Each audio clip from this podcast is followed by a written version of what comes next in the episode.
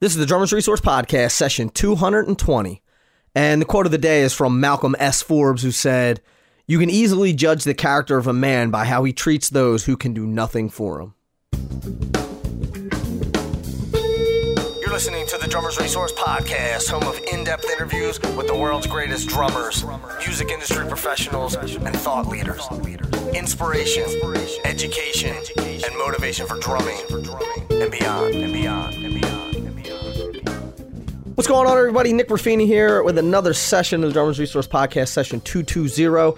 And if you're listening on iTunes, only the most recent 50 are on iTunes or Google Play or Stitcher or anything like that. The rest of them are at drummersresource.com, all 220 of them. They're all free, and you can just go there. Go to drummersresource.com. While you're there, you can sign up for the mailing list and get a copy of my ebook stick control variations for free.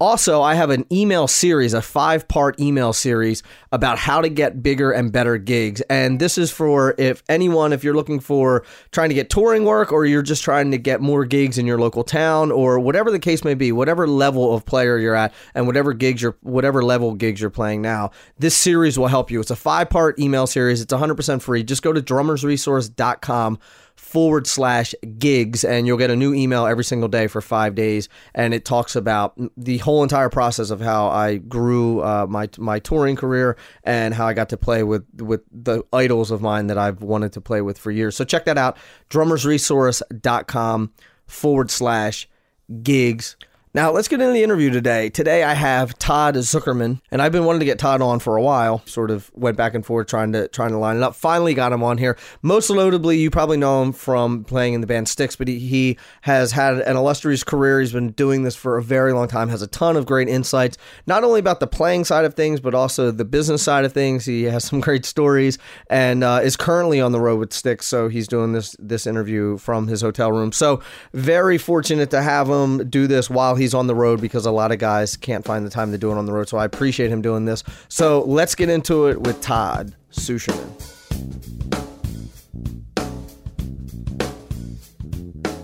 Todd, how are you? Thank you for doing this. I appreciate it.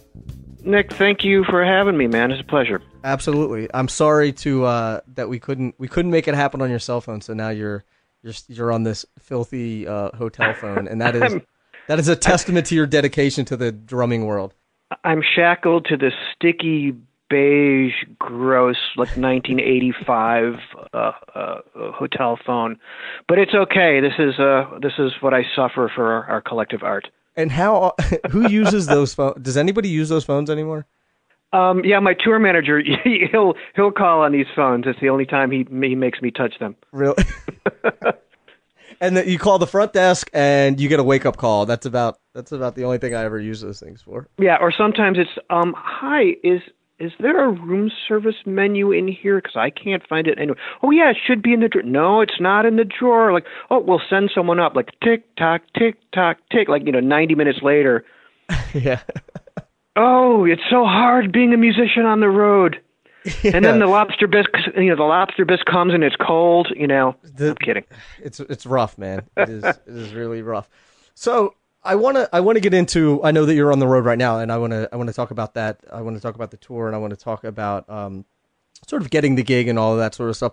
Let's let's build a little bit of context for the listeners, for the for the people who don't know who you are. For those of you who don't know who he is, shame on you. But for those of you who don't, uh, just a little bit of backstory of sort of where you come from, how you got into playing, and uh, and I know that there's there's sort of a what was there a record or a riff or that or something that changed your life in your in in your pursuit to playing. So I want to dig into that a little bit as well. Well, I mean, it it it you know it sounds sort of trite to to say this, but I mean it's this is all I've ever wanted to do from my earliest memories. I mean, I, I, my father was a drummer, my mother was an actress, you know, singer, and she played piano. My father also played piano, and I was the youngest of a musical family. So it, it was really, you know, to be born into that and to have the instant support and the instant love of music and the arts already built in was just about the greatest hand, you know, to be dealt in life.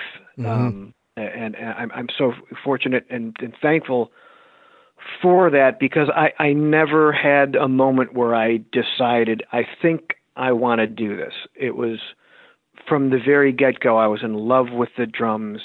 Uh, I was in love with music. Um, you know, my my my father's last drum set was my first. You know, Nice. well, that's actually not true. They kind of gave me the, you know, the old story of I got the garbage Sears kit and that was destroyed in a minute, and then I had sort of a little, you know, like 14 inch bass drum, kind of somewhat professional kit, and that, Mhm. you know, my father's is set up over there. No, no, no, that's what I want. I want to play that one. um, so it, that that's always been in me. I never wanted to be a fireman or an astronaut or a football player or whatever. It's it, it, it, I always knew I was going to do this. Excuse me. So, but your father was he was a professional drummer, but that wasn't he was a doctor too, right? Ah, yeah, exactly. Well, he he had uh, he had put himself through med school during World War II, um, playing drums, and he'd he'd been playing professionally since he was 13. And I mean, my my father was 50 when I was born in 1969, so like Oh, okay. he was playing in the 30s, 40s, 50s, so, you know, and um, he he was the house he was one of the house drummers at the Chez Paree nightclub in in Chicago, which was like that was the club. showroom where all the acts played.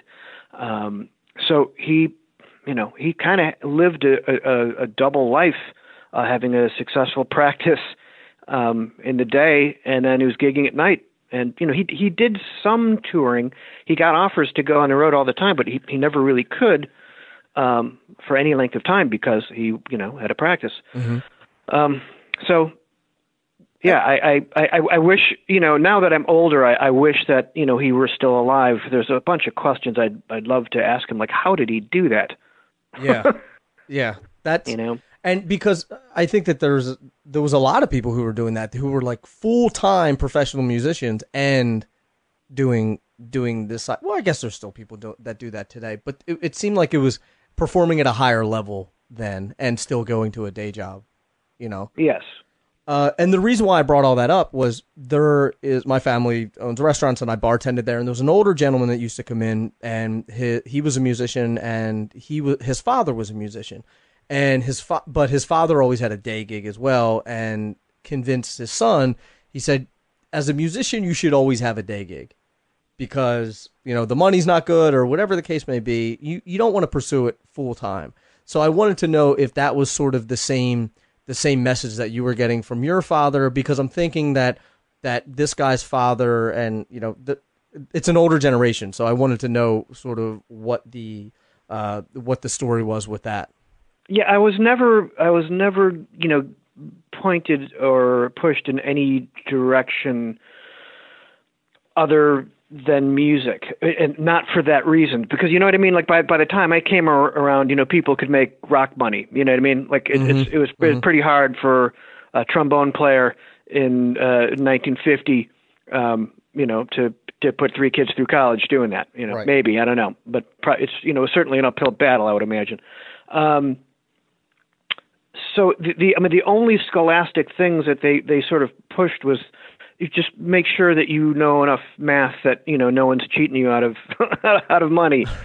uh, you know you have to be smart enough to to you know balance your your uh, your checking account and, and and whatnot. But but no one no one had ever uh, sort of pushed me towards uh, any anything scholastic or the notion of doing something else. Now, had I had I, I showed a, a propensity or, or an interest in something else, I'm, I'm sure that that would have been, um, uh, you know, they they would have encouraged that because I mean that's I, I think about that with my two year old daughter. Whatever she wants to do, that's what I will encourage her to do.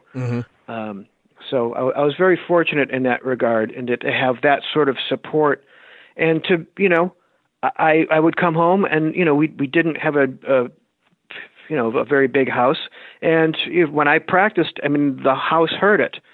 And um it was really nice to they they never ever came down you know like could could you just stop? Yeah. That that that was something i don't remember ever happening. Yeah you know thinking about, I don't think that I don't think that I ever had that I mean God bless my parents for for putting up with that because that is not a not a not a good thing especially when you're not good. You know or you're playing the same thing over and over again. I, the one thing I do remember is when I got my first China cymbal, you know, I got an 18 inch swish, which I wanted so desperately. Um, I think I was in seventh grade. Uh, that was the that was the first time my mother had, had made some sort of comment like, "I don't like that sound." Right. what do you mean you don't like this sound? That's the coolest. You know, just bashing quarter notes onto China. This is awesome. Nah, mom, that's that was the sound that, that mom didn't like. I sort of a side story. I, I went and helped uh, a cymbal company set up at PASIC years ago, and they said I'd won a scholarship. And long story short, but they said, "Oh, you can take a cymbal home with you." And I said, "Okay." So I took a, I was, I grabbed a little like six inch splash because I, I didn't want to be what they call a scustamod. So, uh, so my uh, the guy that's there, he's like, "What are you doing? You're a college kid, you can have any symbol you want. You're going to take this six inch splash. So I ended up leaving with a 22 inch China. I was thinking, you know, you, you go for like the most expensive, beautiful ride symbol or something like that. It's it's always an accoutrement. It's always, it's always a sound effect thing that I never use now. I haven't used it in years, but, but I got it. That's so funny, but yeah, well, you know, you were trying to be a nice guy. You're like, ah, this this six inch yeah, I don't is. Wanna, you know, like I don't want to. I don't want to be that guy and say, "Oh, give me the biggest thing," but you know. Well, see, okay, that that kind of reminds me of like I'm, you know, this is sort of you know, my my dad telling me a story about you know in the old days where the you know it'd be you know 16 piece band and then finally you know the the the party will say hey if you guys want to grab something to eat at the buffet um Mhm. you know and so my dad's over there you know grabbing you know shrimp and crab claws and you know he'll look over at you know one of the other guys in the band that's you know has got a baked potato on on a plate and my dad would be like schmuck you can have a baked potato at home well look at this you know it was a smoked salmon you know come on Get the get the good stuff. Come on. yeah So what did you now? Did you grow up playing big band and and all that stuff, or what, what was your what were sort of some of your earlier influences? Well, I mean, the, the nice thing again about having you know sort of multi generational parents and older brothers is that there was so you know many different kinds of music that were were played. So I you know the, two records that I played over and over again when I was literally you know like a toddler you know with my little Mickey Mouse record player you know two years old was uh, uh, Basie plays Hefti uh, with Sonny Payne on drums, and uh, and then Chicago too with Danny Seraphine on drums. Nice. Uh, and and Danny was you know uh, other than my father and Buddy Rich, who you know I would see on on television, you know it would, Danny was you know one of my first real drum heroes. Mhm. So you Some know monster player, man. the you know the the the whole thing with horns you know obviously it, it came from my father and, and you know my father who was not the biggest rock fan could dig chicago and could dig that there was stuff going on there and that danny was obviously a great player and could swing um you know and that, I think that just to interject, I- and I think that there's some misconception about Chicago, sort of new Chicago and old Chicago. You know, like when they were like this big, like funky band, you know, that that really swung before they sort of went into more of like, you know, the pop stuff and and all of that. Well, it's the same thing. It's also with like uh, uh, you know when, when people talk about Phil Collins and like, hey, don't l- listen to like this the latter day solo ballad. Like, check out what he played drums. Check out Trick of the Tail and Wind and Wuthering. Yeah. Like, check that out. You know, all the way you know to to me all the way to Abacab, but. um it's yeah, people have their, their preconceived notions. You know, the pre David Foster Chicago. Um, you know, to me, like that was this, you know, the Terry Kath era uh, when he played guitar in the band before his, uh, um, you know, unfortunate passing. Mhm. But yeah, I mean, you know, li- listen to Chicago too. That that record is just to, to me that that was, you know, that that's that's in my DNA. Yeah. It's a great. So I mean, you know, I mean, as, as, as far as far as influences, you know, that that was, you know, a great way to start. But you know, my my brothers were five and seven years older than me, so there could be, you know, Rick James or Kiss or Led Zeppelin or Aerosmith or Miles Davis or Mozart. You know, anything could be coming out of someone's room at any given time and it was just music there to, to me and especially as a kid there wasn't this whole compartmentalized uh bits of you know of, of genre or style or um you know, how how would we market this uh, type of looking at it. Mm-hmm. It was just there were different kinds of music, just like there was different kinds of food. Right. But it's food, yep. and it's music. Mm-hmm. What's it? There's there's two kinds of music: good music and bad music. That's right. so you so you come up you're listen listening to all of these uh all of these different artists and what was what was your learning style was it more was it educate not education based, but was it more uh, by the book or was it playing with records? Was it a combination of the two? Uh, yeah, I would say it was a combination of of of everything. Um, because my my older brothers played piano and bass respectively, I filled out the rhythm section. So by the time I was like,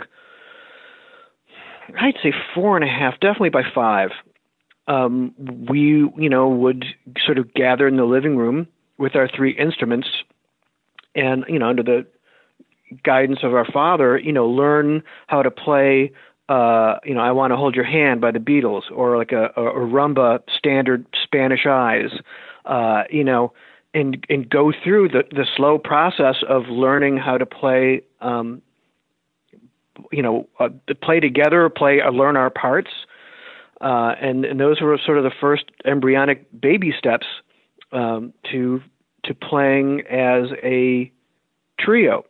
And as my brothers came of age and were in junior high school, uh, you know, fortunately, the, you know, the junior high school and later on in high school, but but there was a really good arts program with you know great music teachers. And by the time I was in first grade, I was sort of yanked into the junior high school uh, jazz band and then uh, the the concert symphonic band. So I actually have the the dubious honor of spending eight years in the uh, Lincolnwood School District 74 Junior High School Band, uh, a record I, I believe is un, unbroken. Nice. Um, unless someone you know failed eighth grade five times and stayed in but th- I mean that was a huge part of of my education at such a young tender age to to ha- to be in, in in third grade and having to read charts with seventh and eighth graders. Mhm. Yeah.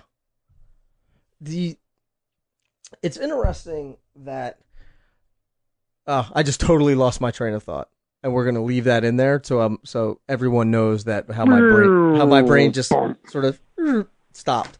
Uh, well, the the one question I was I think I was thinking ahead of uh, of sort of a segue because I wanted to I wanted to talk about whenever whenever you look at someone's bio, you always see they became an independent or in demand session player or live player, and then they landed this gig. And to me, there's always there's a lot of gray area in between that. And I like to walk down that road a little bit because a lot of people that listen to this are maybe just starting out on their journey or they're at a certain level, they're trying to get to the next level. Um, and and I feel like a lot of the time that's something that gets skipped over is sort of that intermediate area of starting and being successful. Um, so what was what was the road like for you, and also, you know, of becoming an independent an in demand player? For some reason, I can't say that today. And uh, and what advice do you have for people who are trying to do the same? you know, uh, for for me, I, I just wanted to be a working musician, and I wanted to play with really good musicians. Um, and I, I tried to do that as as much as I could. I, I studied as hard as I could. I practiced as as much as I could, and at at a certain point, um, you know, there has there has to be talent, there has to be luck, there has to be putting yourself in the pathway of opportunity. Um, you know, all these things have to come into play to you know help your chances. Um, you know, to, to, to, to get you where where you want to be. And there's certain things that I, I talk about at at drum clinics and we'll always talk about because they they're true uh, they were true for me they remain to be true. Now obviously everyone's journey is uniquely their own but there are certain things that I saw that you know certain ways to conduct my business that would enhance my chances to to move up the ladder, mm-hmm. whether it's the local stage, the local area, or national. Um, those notions would be, and, and I'll, I'll I'll go into detail for all these notions because these this is really the best thing that I could ever impart to someone. I could show someone how to orchestrate paradiddle diddles around the drum set, but that you know what I mean that's just that. Right. But if you really want to do this, um, for one, you know, in the late '80s, early '90s, um, in Chicago at the time, if, if someone asked me to do their gig you know, I would get a call like, "Hey, man, are you available? You know, if to do this gig on Friday?" Yes. Uh, you know, back then it'd be a mm-hmm. cassette tape. But here, here's a cassette tape. These these are the the 25 songs. You know, and then maybe here's some charts. I would learn them. I would absolutely learn them. I would spend every waking hour listening to them while I'm brushing my teeth in the car. You know, e- even before I sat down with with the drums. So okay, so we're having a rehearsal on Thursday for the Friday gig. What time's the rehearsal? Noon. Are we starting at noon or are we loading in at noon? We're starting at noon. So that means I'm there at like 11. Right. Downbeat is at in. noon. Exactly. Uh, and most of the time I would be there set up with a cup of coffee in my hand before the guys would show up. Like, hey, how you doing? I'm Todd. Blah, blah, blah. Hey, you need a hand with that amp?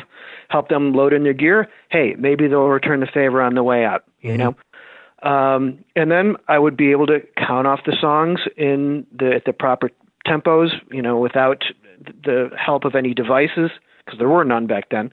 Um, and I'd, I'd you'd nail the music. That's the next thing. Nail the music. Do the job. And I found in Chicago, it, it was like a shock. Everyone would look at me and go, like, "Wow, yeah, man, you you really learned this stuff." yeah, that's well, what I'm it, here for. Isn't that why you called me? Right you know, to be prepared because it seemed like there's this jive ass musician NAMM show like hey i'm so busy like yeah man i didn't really get a chance to to like, what key is this in or what what's the what, what's the what's the groove like it's some sort of badge of honor to be busy and not really come in prepared and i tell you man i mean I, I, it didn't take long to like eat a lot of dudes lunches in town because that was like a thing that people did. Mm-hmm. Um, so okay, so you show up early, you're prepared, you have the right tools for the job, like your gear, your choices. You know, professional drums sound great. Uh, you know the right. Sure, you know you're not going to show up with a, a John Bonham bass drum for a jazz gig, or you know an 18-inch bass drum for a you know a huge rock gig. Uh, and ultimately leave everybody happy that you were there. Mm-hmm.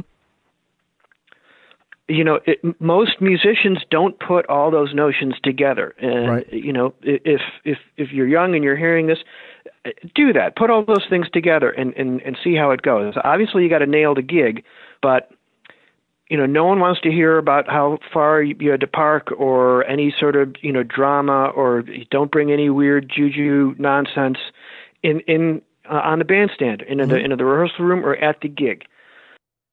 Yeah, and if you you know doesn't matter how I always say it doesn't matter how good you are. If you get in there and you're 15 minutes late and you're a jerk, mm, probably not going to be getting as many calls. You know? Yeah, and and I, you know, and and like for for session stuff, like some sometimes there's a lot of waiting around, and when you're going over the material nowadays, it's very easy to, for someone to be looking at their phone or have their laptop open you, you can't act like a recording session um, or a rehearsal or whatever it is is getting in the way of the other stuff you have to do in life, you know, or is it right. getting in the way of your, your your social life. You have to be ready and on call like a football player going into a huddle, getting ready to take order, uh, orders or, or uh, directions, instructions. Okay, we're going to do another take. Don't make guys have to hunt you down out in the parking lot uh, or in the break room and you're on your phone or you know what I mean. Mm-hmm. You have to really be present and make the people that are hiring you know that you're that you respect the job that you're supposed to do. And they're paying and, you for that time. So absolutely, if they're like just sit on the couch for three hours and don't say anything, that's what you do. And I've I've seen guys where it's kind of like, what's the vibe with this guy? Like he doesn't seem like he's he's only half here. Mm-hmm. Um, and wait, where where is it? We're ready to go. Where is he? Where's where's that guy?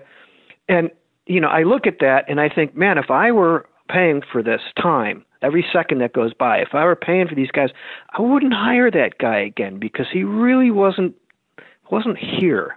He wasn't Yeah. here for the job. Mm-hmm. So, I mean, those are some of my, you know, little, you know, pocket philosopher, you know, t- tools for for success because really if you if you put all those notions together, good things are going to happen. And you, you, once you do that, let's say that that scenario where I, I go in a, practice room and I I nailed the stuff when I was early and left everybody happy that I was there. Now I've just met you know three other guys and that keyboard player is going, "Hey, what are you doing Tuesday nights?"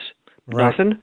Well, I got this thing, and my you know my normal guys going on the road for six months. Like, do you do you want to? Are you do you want to? Yes, I'd love to. And then you conduct your business the same way. Now you do that enough times and enough times and enough times and enough times, you're going to end up in a in a room with someone that is really going to be able to help you. Mm-hmm. It's the you know the the going over not even and I don't even want to say like above and beyond, but just doing the right thing, and like you said, like getting there on time, being nice, knowing the material.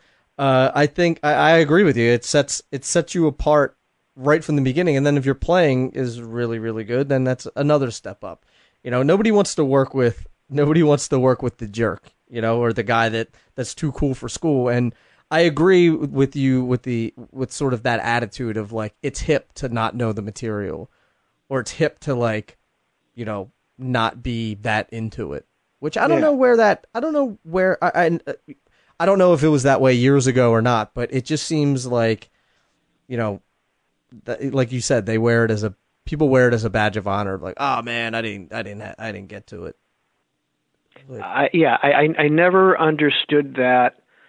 It, it, it just was one of those things that that mystified me, or it it just it's just so off-putting. And you know, like my my personality is like not sort of a, a kind of a boastful guy, and you know, I walk around the NAMM show from the, the from the time I was ten years old to to now, and I just see some of the the the, the jive ass conversations and it's just oh god I, I, I would I would get my real estate license before if I thought anyone thought I was a jive ass like that. I would just I would be like a turtle putting my head back in the shell and I would just crawl away.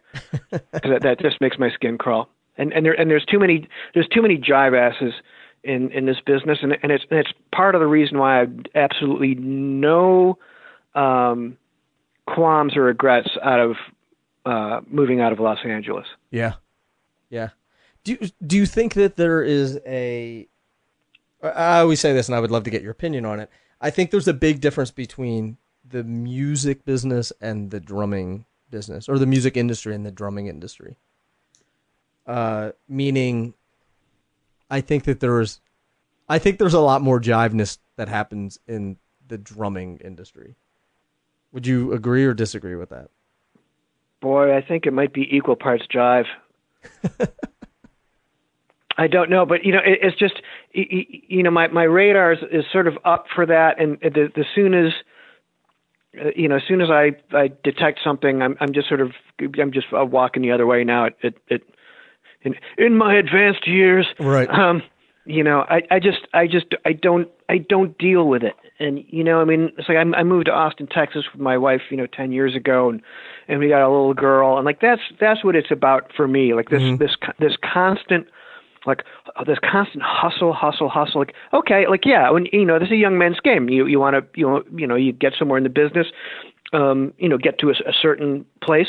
Like yeah, you got to you got to hustle you know but but th- I've really enjoyed the fact that I, I I don't have to hustle and I understand that that's that's a, a lofty position um but I'm not going to do it Right. because y- you know uh, my schedule's full and uh and I'm always grateful and thankful for that Mm-hmm. but I, I'm I'm I'm kind of too old to play the game. It's kind of like I, you know I would never want to be like the gross single guy, like the like the sixty year old guy at the bar at the disco, you know, dancing with young girls. Like Right. that's gross to me. Yeah. Um, and you know, at, at a certain point, like I believe we only have one life, and I'm going to enjoy it, and I'm going to live the way I want to, and, and do the things that are important to me. And if one day my schedule dries up, well, you know, I'll find something else to do. But this is what I've always done, and uh, you know, I'm not even going to worry about that. I'm, right. I'm, um, am I getting a little cosmic here? no, because no, and I brought it up because I, because I think once in a while I get flack for it too, where I, I I've sort of like I don't. I just. I don't enjoy that side of the the business either. And I'm sure that the listeners, you know, maybe this may be a little off putting, but like I'm. I'm being honest here, and my listeners know that I'm always honest. That that there's, if if it's one thing if you want to play in your basement and you want to have fun, that's fine, and I'm totally fine with that. I'm not saying that you you have to like take it very seriously and and all that. If you just want to have fun with it, that's cool. But I just don't. I agree with you that I'm not. I'm. I'm just not a fan of that other side of it. Of like the, uh, like do you have you seen my, you know, my bass drum chops lately and all? I don't know. It just that that to me is sort of like the wanky side of, of drumming that I guess I just well. I mean, I mean, look. I mean, there there's always going to be you know there's always going to be that and, and I mean, F- Facebook by nature is is digme.com. Like here's what I'm doing, check it out, you know. Mm-hmm. And you know, so I I'm always kind of light with that, but you know, it but there there is an audience. Like it it I have an audience. Um hopefully some of them are listening right now and not clicking off. Um but it, it's you know that that's part of what you got to do. Like no matter what gig, whether you're a fireman or a lawyer, or, I mean, there's there's going to be like, there there's going to be those things. Otherwise, right they wouldn't call it work. It, it it's work, you know. Um, but I mean, look, don't you know? I hope no one is getting getting me wrong. I, I, I'm not complaining. I love my job. It's very easy. You know, like all I got to do is you know go go downstairs to the lobby and I see someone in the corner, um, you know, mopping the floor, and I'm like, well, that that could be my job today, but I'm yep. on my way to go play for a couple thousand screaming happy people. Uh, so b- believe me, I'm I'm grateful and thankful uh, uh, every day. Um, some luck was involved, but but most of it was I worked, you know, tirelessly for over 40 years to to to be here. Right. And there it, there is no secret to success. There are things like I had mentioned before that you could do that will greatly enhance your chances um, to do what you want to do. But you know, there is no substitution for hard work. No, there's Zero. there there there are no shortcuts to become the player that you want to be, and there are no shortcuts to you know be in in the position that you you you want to be. There was I was listening to a another podcast actually, and the guy was talking about hard work, and he was saying if if you think you're going to be the first person in the history of of life to ever achieve something great without putting in the hard work. No one's ever done it before, but if you think you're going to be that guy, then best of luck to you and let me know how you make out in 10 years. well, you know, you know, everyone can't be an NBA player. Everyone, uh, you know, can't be astronauts, you know. Uh, mm-hmm. But you can love doing this. You know what I mean? It's like, believe me, like it, there are a lot of musicians out there who are playing, you know, weddings or playing the the you know a bar somewhere with their pals and having a great time and meanwhile there could be some sour pusses making big dough playing Madison Square Garden that are just furious because they couldn't get tickets for their their their guests and uh, you know whatever they're they're they're they're grumpy and cantankerous about you know God knows what. Now who's having a better time? Right. You know the the, the the the guy playing the, the the dive bar in Possum Ridge, Arkansas, with a smile on his face, or or the dude that's grumbling and, and bitter in the dressing room at Madison Square Garden. Mm-hmm. You know, so it's it's all sort of perspective. Now, you know, we play the drums and we play music inherently because we love this. It did something to us in our young years that had our interest and our love, and it touches us emotionally and it challenges us, us mentally and physically. And so we do this be- because we, we love it. And just because you may never get to play, you know, the LA Forum or whatever, or get you know get you know big big money for for playing the drums, that doesn't mean you should not do it or you know could could love it any less. Think about how many people play golf. Like yeah, I would say probably way more than people play drums uh, on on the whole, and they all do it, and they all spend a lot of money doing it. By the way, to because they love it. They're never going to compete for the you know Masters or Green Jacket or whatever. Right. You know, right. No, but they I, they you. do it because they they love it, and they'll take long trips and they'll go to Ireland and Scotland, and you know what I mean, mm-hmm. because they they love it. So. Yeah. it's that's sort of uh, you know a lot of drummers like they'll do it because they love it. Even if they never get out of their basement they're still getting something out of it. Right. I still think that if you want it i'm sort of of the school too of if you want it bad enough you can make it happen. Like if you want to do this professionally you can make it happen. It's it's work it takes work and you know nothing nothing that that you have or that i have or anybody else has comes easily but like i, I think you can do it i think if you if you really want, I think a lot of people say that they want to do it, but they don't actually put the work in to do it. I, I, I would agree, and I and I would say that's that's you know the case for a lot of professions. Mm-hmm. Sure. Or you know, it's, kind of like half dreams. half dreams. It'd be that. It'd be it'd be nice to do that. It'd, it'd be nice to be a big Hollywood movie director. You know, yeah, but how do you how do you get there? There's a lot of work that mm-hmm. you know. This session is brought to you by my good friends at DW Drums. Not only does DW support the podcast, but so does LP and Gretsch and Cat and all the other brands that are under DW.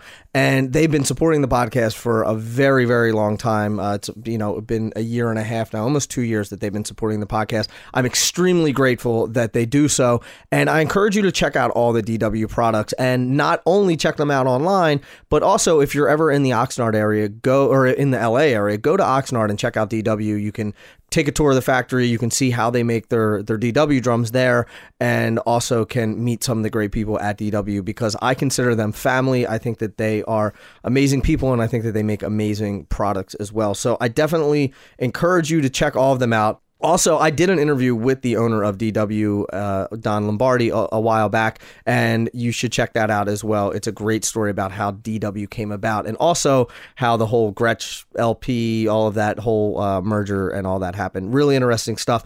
You can learn more at dwdrums.com, and you can check out all of their brands online, of course. Also, this is sponsored by ProMark, and they just released two new sticks. One, the Mike Portnoy stick, and the Rich Redmond stick. Both of these sticks have what's called active grip technology, and active grip technology actually heats up and gets tackier as your hands heat up, and they provide a non-slick or non-stick surface, I should say, on the stick. So you're you're not going to sacrifice you're not going to sacrifice any grip when your hands start to sweat. So they're made for, you know, a more of aggressive player. And the active grip technology is something that is really cool. It's a really crazy feeling, uh, n- not in a bad way, but just an interesting feeling when you play those sticks. So you should check them out. Promark.com, the Mike Portnoy stick, and also my buddy Rich Redmond has his new signature stick with them. Now, let's get back into it with the one and only Todd Sucherman. I want to talk about the tour, but first, let's I, I just briefly talk about how you ended up getting the Styx gig in in the first place. Because in the beginning, you were sort of uh, filling in, right?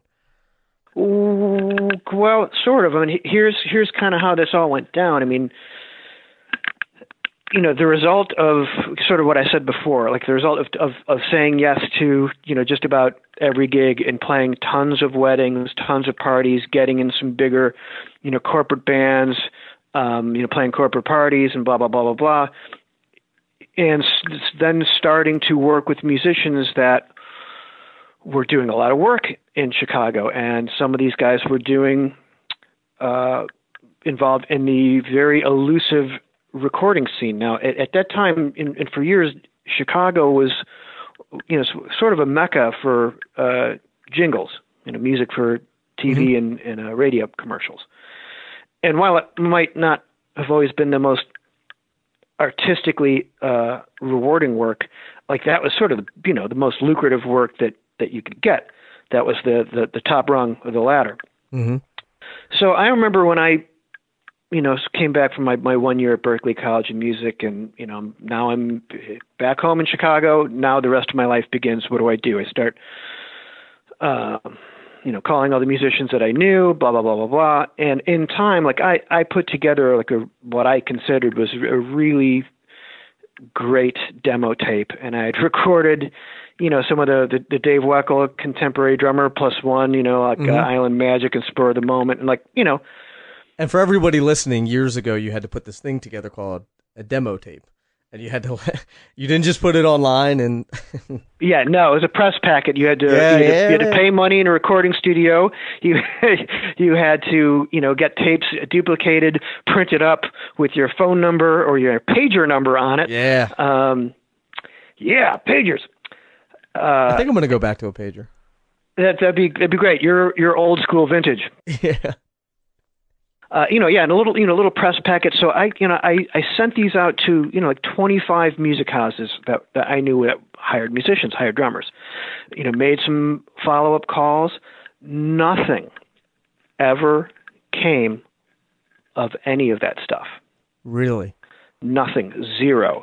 And in time, I ended up doing um, a showcase with a guy that was like briefly signed to Columbia Records at the Metro in Chicago. And there's a jingle guy, j- jingle producer, that saw me there. And then we had a couple of mutual friends.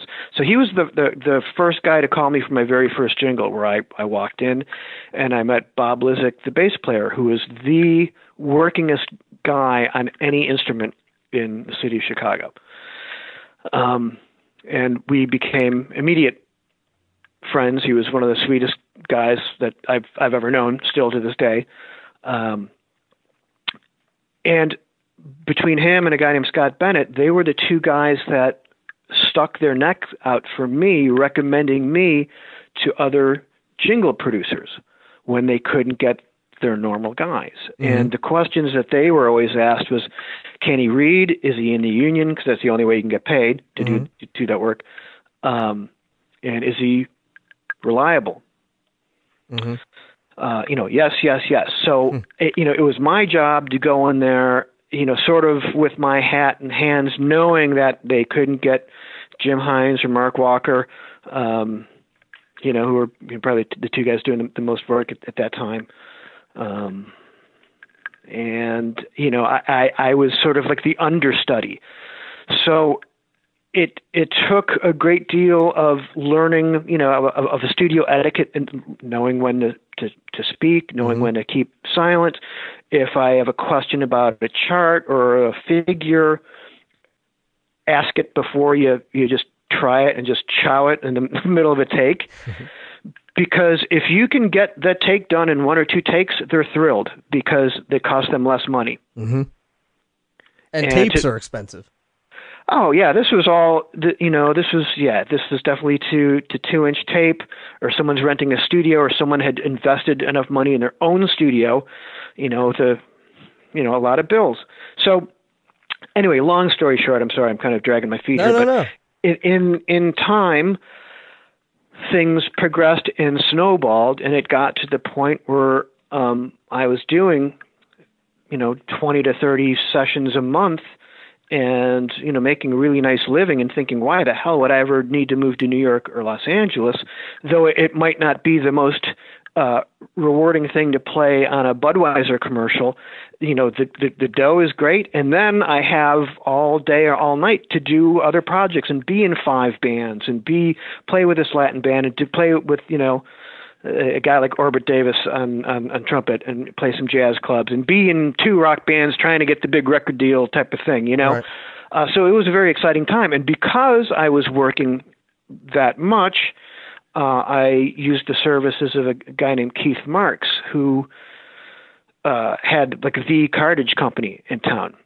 So all the session musicians used him, and he would, you know, he, he would come to my apartment, grab my drums, set them up just how I like them. I'd go and play the session, fill out the form to get paid. I leave.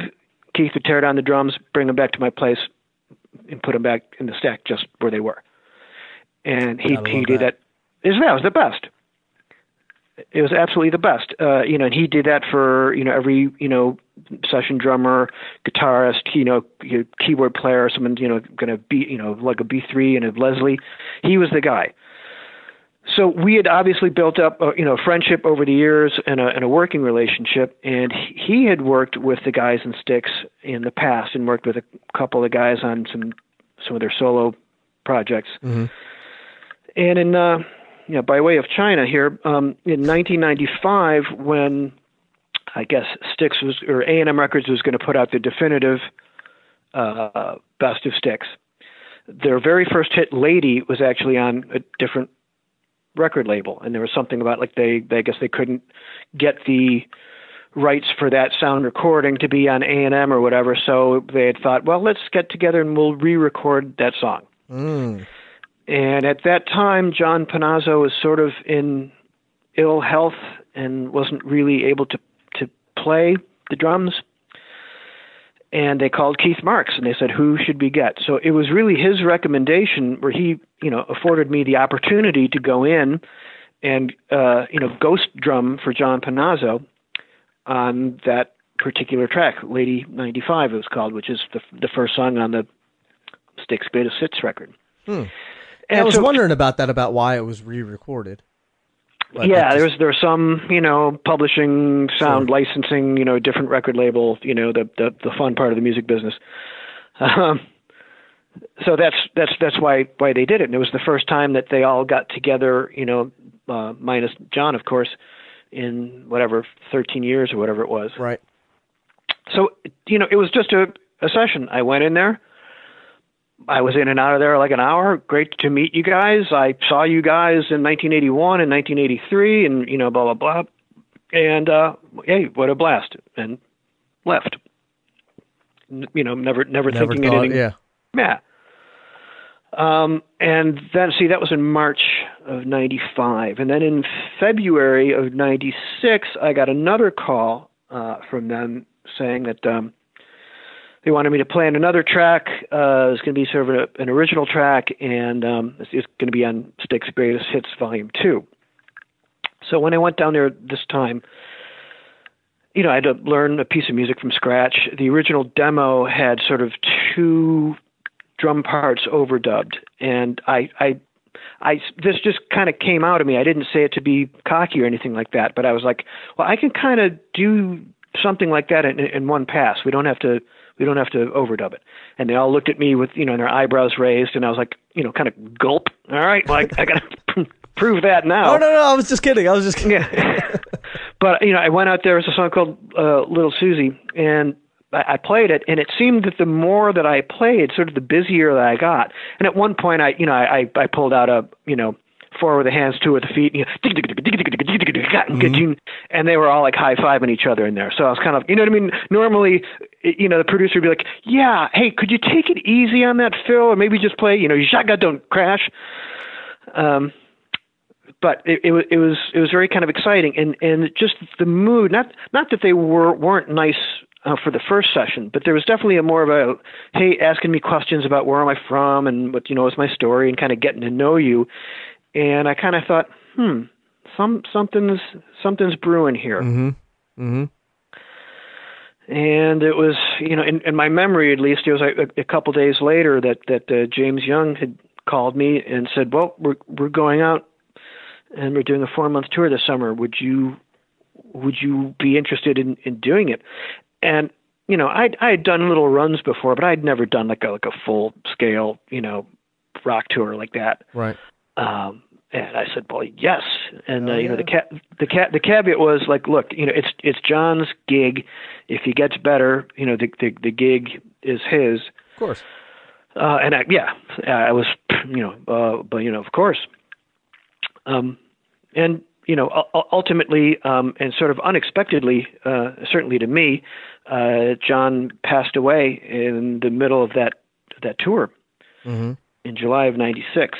Um, so you know that was uh, you know that was sort of heavy for for me because I was the only guy that wasn't one of the original guys. And well, I was going to ask about that. How how hard is that? Is there sort of a, a disconnection? Does it seem like they have you know all these inside jokes and stories and memories together, and and you're sort of an outsider. Well, I, I imagine in in some ways it, it's even though Kenny Jones knew the guys in the Who, there had to be a little bit of that same feeling when he replaced Keith Moon because. Uh, like Keith, John was a very big personality, and he was a prankster and a jokester. And like, you know, everyone always said, uh, you know, that he was the funniest guy they'd ever met. Um, and so it, it's, you know, I had to be respectful that there was this big personality. So I, I never tried to be a really big personality at, at that time. I tried to be sort of a good stealth worker bee. Um, and you know play my absolute best every night. You know, play to the best of my abilities. Mm-hmm.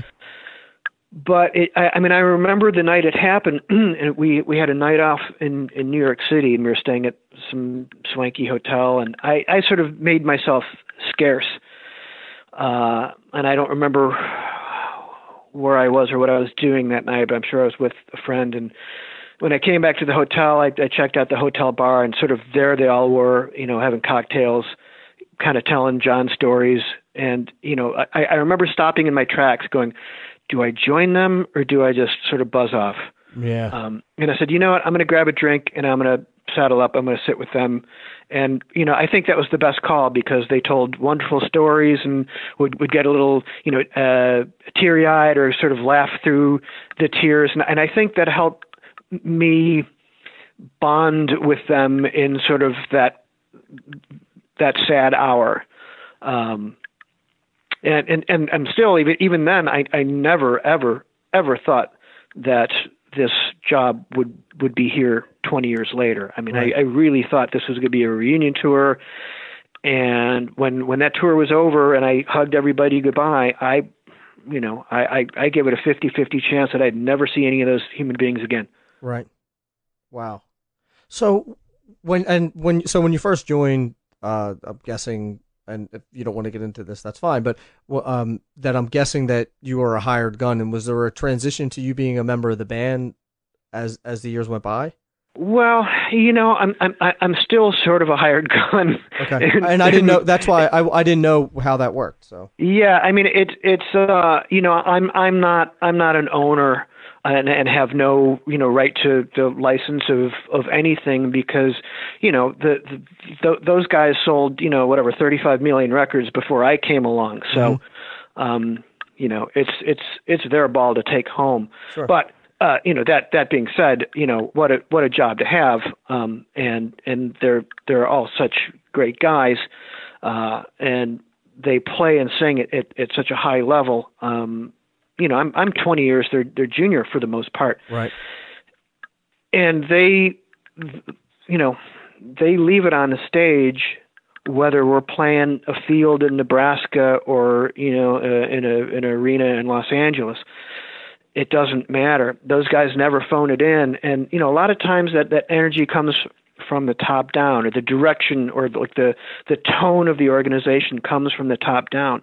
And because those guys care so much and they have so much fun that that permeates all the way down to our crew. You know everyone in our crew are not only top notch professionals but just lo- lovely people and they they all want to be here. Mm-hmm. there's not one grumpy like ugh this guy. Like oh watch out for that guy cuz everybody wants to be here. So that's that's such a nice thing to be a part of. So that that permeates from you know here we are, and, and maybe it's the fifth show in a row. Maybe I'm tired. Maybe it's not a full house.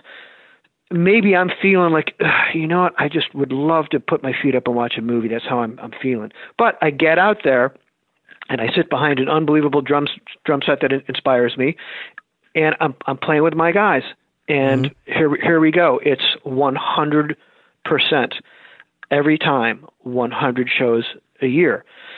And another nice thing is that I always hear from the people at the venue, whether it's the catering ladies, the security people that are sitting in a chair looking at a blank wall for six hours. They're like, "You guys, your whole crew, you're the nicest people we've ever had." That's that's a compliment. And that makes me feel great and proud of of of of of everyone. Yeah.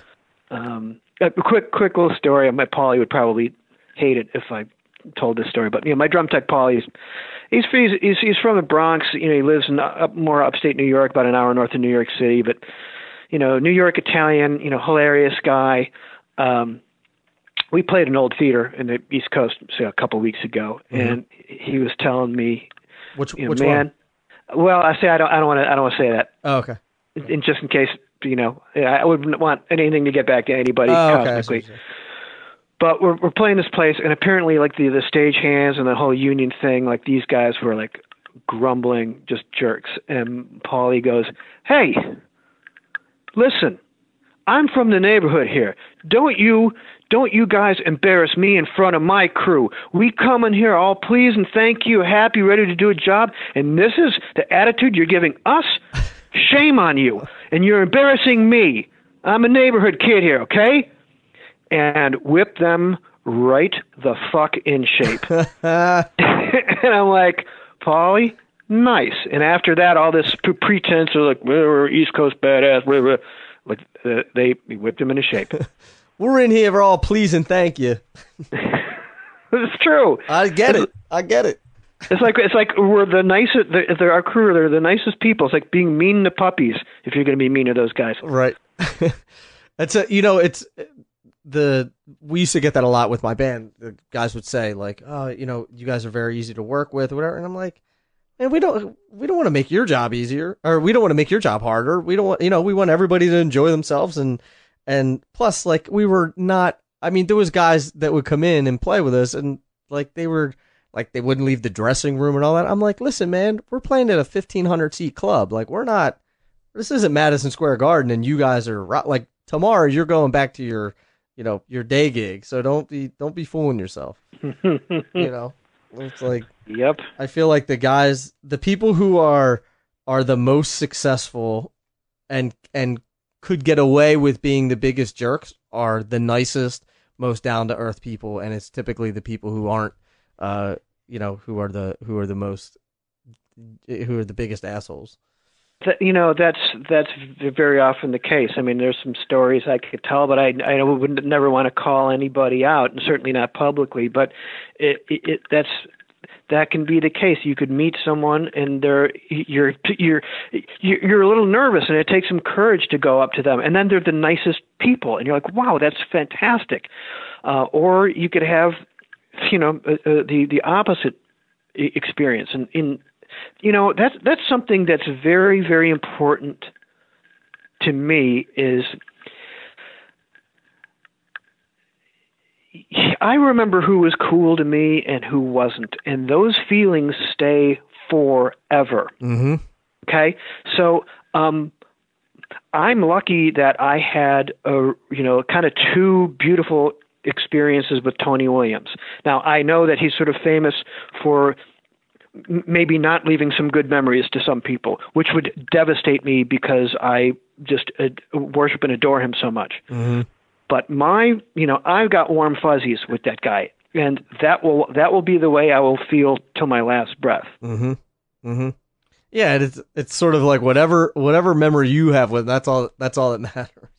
And now, conversely, I am again. I'm not going to publicly shithouse this guy, but there's there's there's a drummer who I think he died maybe two years ago or something like that, and my father and I went to see him when I was like 12 years old, and he was a jerk. Wouldn't give did me the time of day, and I just wanted to ask him two questions, and it was just it was so uncomfortable and yucky.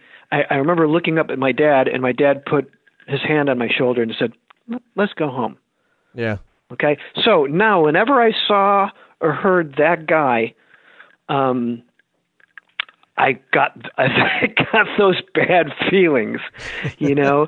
and when he died, I remember reading in you know Modern Drummer or whatever. It's like like oh he was such a he was like a father figure to me, and like oh he was like he always took time with the kids. And I'm thinking, well, holy shit, uh, I did not have the pleasure. Yeah, he was a jerk to me. Yeah, I mean, like that was like if I could think like who was like when you were coming up and you were a kid, who's like that guy? right, right. And then you meet him. I, you know, I talked to Jim Riley uh, from Rascal Flatts, and we were hanging at NAMM, and he was like, "Man, you know, he's like, I just met one of my drumming idols, and he was a complete jerk." And I was like, "Are you kidding?" And and it's not like you know, I mean, Jim has a good career. He's you know, it's not like some guy that's like, "Hey, Mister, can you know, can I have your autograph?" And he said that he, you know, that I think they're they're on they had they put out books under the same label and everything, and went and talked to him. I think they're they're on the same roster and everything. And he said he was just like a complete jerk, and he was like, "Man, that just deflated the balloon." You know, that's a that's a drag. I, I I never would want anyone to feel that way, and, and you know, and it's it's quite possible there's you know I inadvertently had done something, and I'm sure there's you know at least one guy on the planet that that thinks I'm a dick. I think but, you've been quite rude this whole interview, personally. well, let's well, well goodbye. um, you know, but it's it, you know, especially kids, man. If if there's if there's a kid, you know, like I will I will stop you know, like hold the phone, like less, you know, I, I will always at least give someone 10 seconds of, and I will look you in the eye, I'll shake your hand, you know, I'll ask you what your name is. Mm-hmm. And even if it's for, you know, just a, a brief moment, I want to be like, you, you have my attention, you know, like, you know, hey, like, hey, what's your name? And they'll be like, I'm Bill. Hey, Bill, you know, thank you. Right. That's all it takes. Mm-hmm. That's it. You, you don't have to stand and give someone 30 minutes, um, you know, or, or life story time. It just a, a, moment that's cool, that's real. I look you in the eye. What's your name? Boom. You know, thank you know, thanks for coming. And there you go. And then that that that that, person feels good. They feel like there, there there's there's a moment. How hard is that? Right, right. It's not very. It's not hard to be to be a nice person. So it actually takes more energy to be a dick because you really got to be creative with it. Yeah. Uh, no, I'm I'm with you, man. I try to be, you know, without you know, obviously not going to let people walk all over you, but like, man, it's it it takes a lot more. Uh, what's it? It takes like twice as many muscles to frown than it does to smile. So like, no, I mean, like you know, it's sub, you know, uh, uh, the, the, the topic. Like, yes, I will not suffer fools gladly, um, but you know that that's that's a whole different thing. I mean, there are you know the, the occasional pains in the asses. Like you know, you know who kind of gets under my skin? It's like the professional the autograph dudes, and they're always again sorry to bash the East Coast, but they're always on the East Coast. Oh, to grab to take them and sell them. Yeah, yeah. You like know, my, the, the, my buddy's the, in a in a fairly big band he you know like he, that he founded. And he said he's the guys come up with like 15 pictures. And they're like, "Can you sign these?" I was like, "No, I'm not going to do that." Yeah, I mean, I, I, I remember a year or two ago landing at LaGuardia, and they hit you at baggage claim. You're you know, and I was there by myself. Like I'd beaten the tour manager there, you know, or the the someone was circling and get me, and they had you know a stack of like the same picture and a stack of uh, um, guitar pick guards. Yeah. And just like you know, come on, and they're making a big deal because I just, I just, I got off a plane. I've had you know two gin and tonics. I just you know want to get in the car and go go to the hotel, and I'm standing there, and when I'm like, guys, you know, no, and not, um, you know, and I'm not Sting or Madonna here for goodness sakes, but they're like, hey, come on! They start making a scene, so people are like, whoa, who's this guy? Is this a famous guy? Right. And I'm like, guys, and I know you guys are pros and you're going to sell this stuff. I'm just trying to get my bags and, and go on my way. And they start in with, well, well you make you know you, you you make a ton of money and we're just trying to make you know make a living here. I'm like, you have no idea what my situation is. Right. You know, how how how dare you assume that I just I make a ton of money? Like you don't right. know you, you don't know what anyone's situation is. And even if I do, why does that mean that I have to sign autographs for you so that you can sell them on my work, basically on my hard work? Yeah. Well, again, I mean, look, I don't mean to be complaining because, boy, if that's as if that's as big as my problems get, like, right. cool. You know, I mean, there are people out there in the world with real problems, so I'm not I'm not fetching, but I just I think it's rude that people do that. Right. Um, you know, and and then they they sort of you know make you a captive audience, and then make make a scene in front of strangers like that. Mm-hmm. I, I, there's a cool way to walk the earth, and that wasn't a cool choice for those guys. Is right. I guess what I'm getting at. Yeah, no, I'm with you, man. I'm with you. So if people do want to connect with you and they want to interact with you and they want to either follow you, I know that that you can go to uh, to styxworld.com to to get all the tour dates and all that stuff. And then would you suggest they go to your to your website? Yeah, I mean, um, you know, there's there's styxworld.com for for the dates. Uh, my website is in a bit of a transition, um, but yeah, there's a lot of information there and a lot of questions that I, I get asked. They can sort of find and seek the answers there. Uh, and then there's also, I mean, you know, there's Todd Sucherman Facebook page. There's one that's the personal one that's full, but there's the you know the like page, and you know you can write me there. I'm I'm I'm not you know I'm, I'm pretty easy to find, and as long as someone writes me you know a reasonable question, I'm I'm always happy to correspond with anybody. Cool. And and I'm happy to help, man, because because that's I mean like that's why I did the, the, my two DVDs, which was these are the the things that I've learned in, in 40 plus years of doing this, and I wanted to share that information mm-hmm. uh, with with drummers who, by and large, you know, have always been sort of my favorite people on the planet. Yeah. Well, I know that I appreciate it. I know that they appreciate it. And uh, personally, I appreciate you you coming on the podcast, taking time to chat with me. Uh, I'm glad that we finally got got to connect. It was great to chat with you. And Wait, it sounds like it sounds like we're we're wrapping it up. We are. What is what? I thought we were. I thought this was a four and a half hour podcast. Yeah, this is just part one. Oh, it's a week long thing. I blocked out all the way to sound check for this. Oh I'm, no no no! I call you every day for a week. Okay, you get. Hey, it's me. hey, it's me. What are you doing? Hey, man. Question number three hundred and seventy nine. Um, but uh, seriously, thank you for for doing this. I appreciate it. Uh, I, I suggest that everybody go check you guys out on the road. They can go to styxworld.com to find out the dates. And uh, again, just great to have you, man. Any any time that you would like to come back, you are you are more than welcome. Well, tomorrow, of course. Yeah, well, I'm on. A, I got to fly tomorrow. I got to fight the paparazzi at the airport and all that stuff. So tomorrow may not work, but other than that, I'm good. Oh, just just bring two guys with you to to, to keep the autograph hounds out of your way. You'll, be, you'll be fine. I'll do it. what a pleasure, man. Thanks thanks for having me. I, I, really had fun with you. Thank you very much. And everybody knows that they can just go to the show notes uh, and they can find all the stuff that we talk about, links to you, your your Facebook profile, and and your tour dates and all of that fun stuff. Your book, your sticks, all that. All the goods. All the goods. Todd, again, thank you so much, man. I do appreciate it, and uh, safe travels out there. Right on, brother. Same to you. All right, thanks, Todd.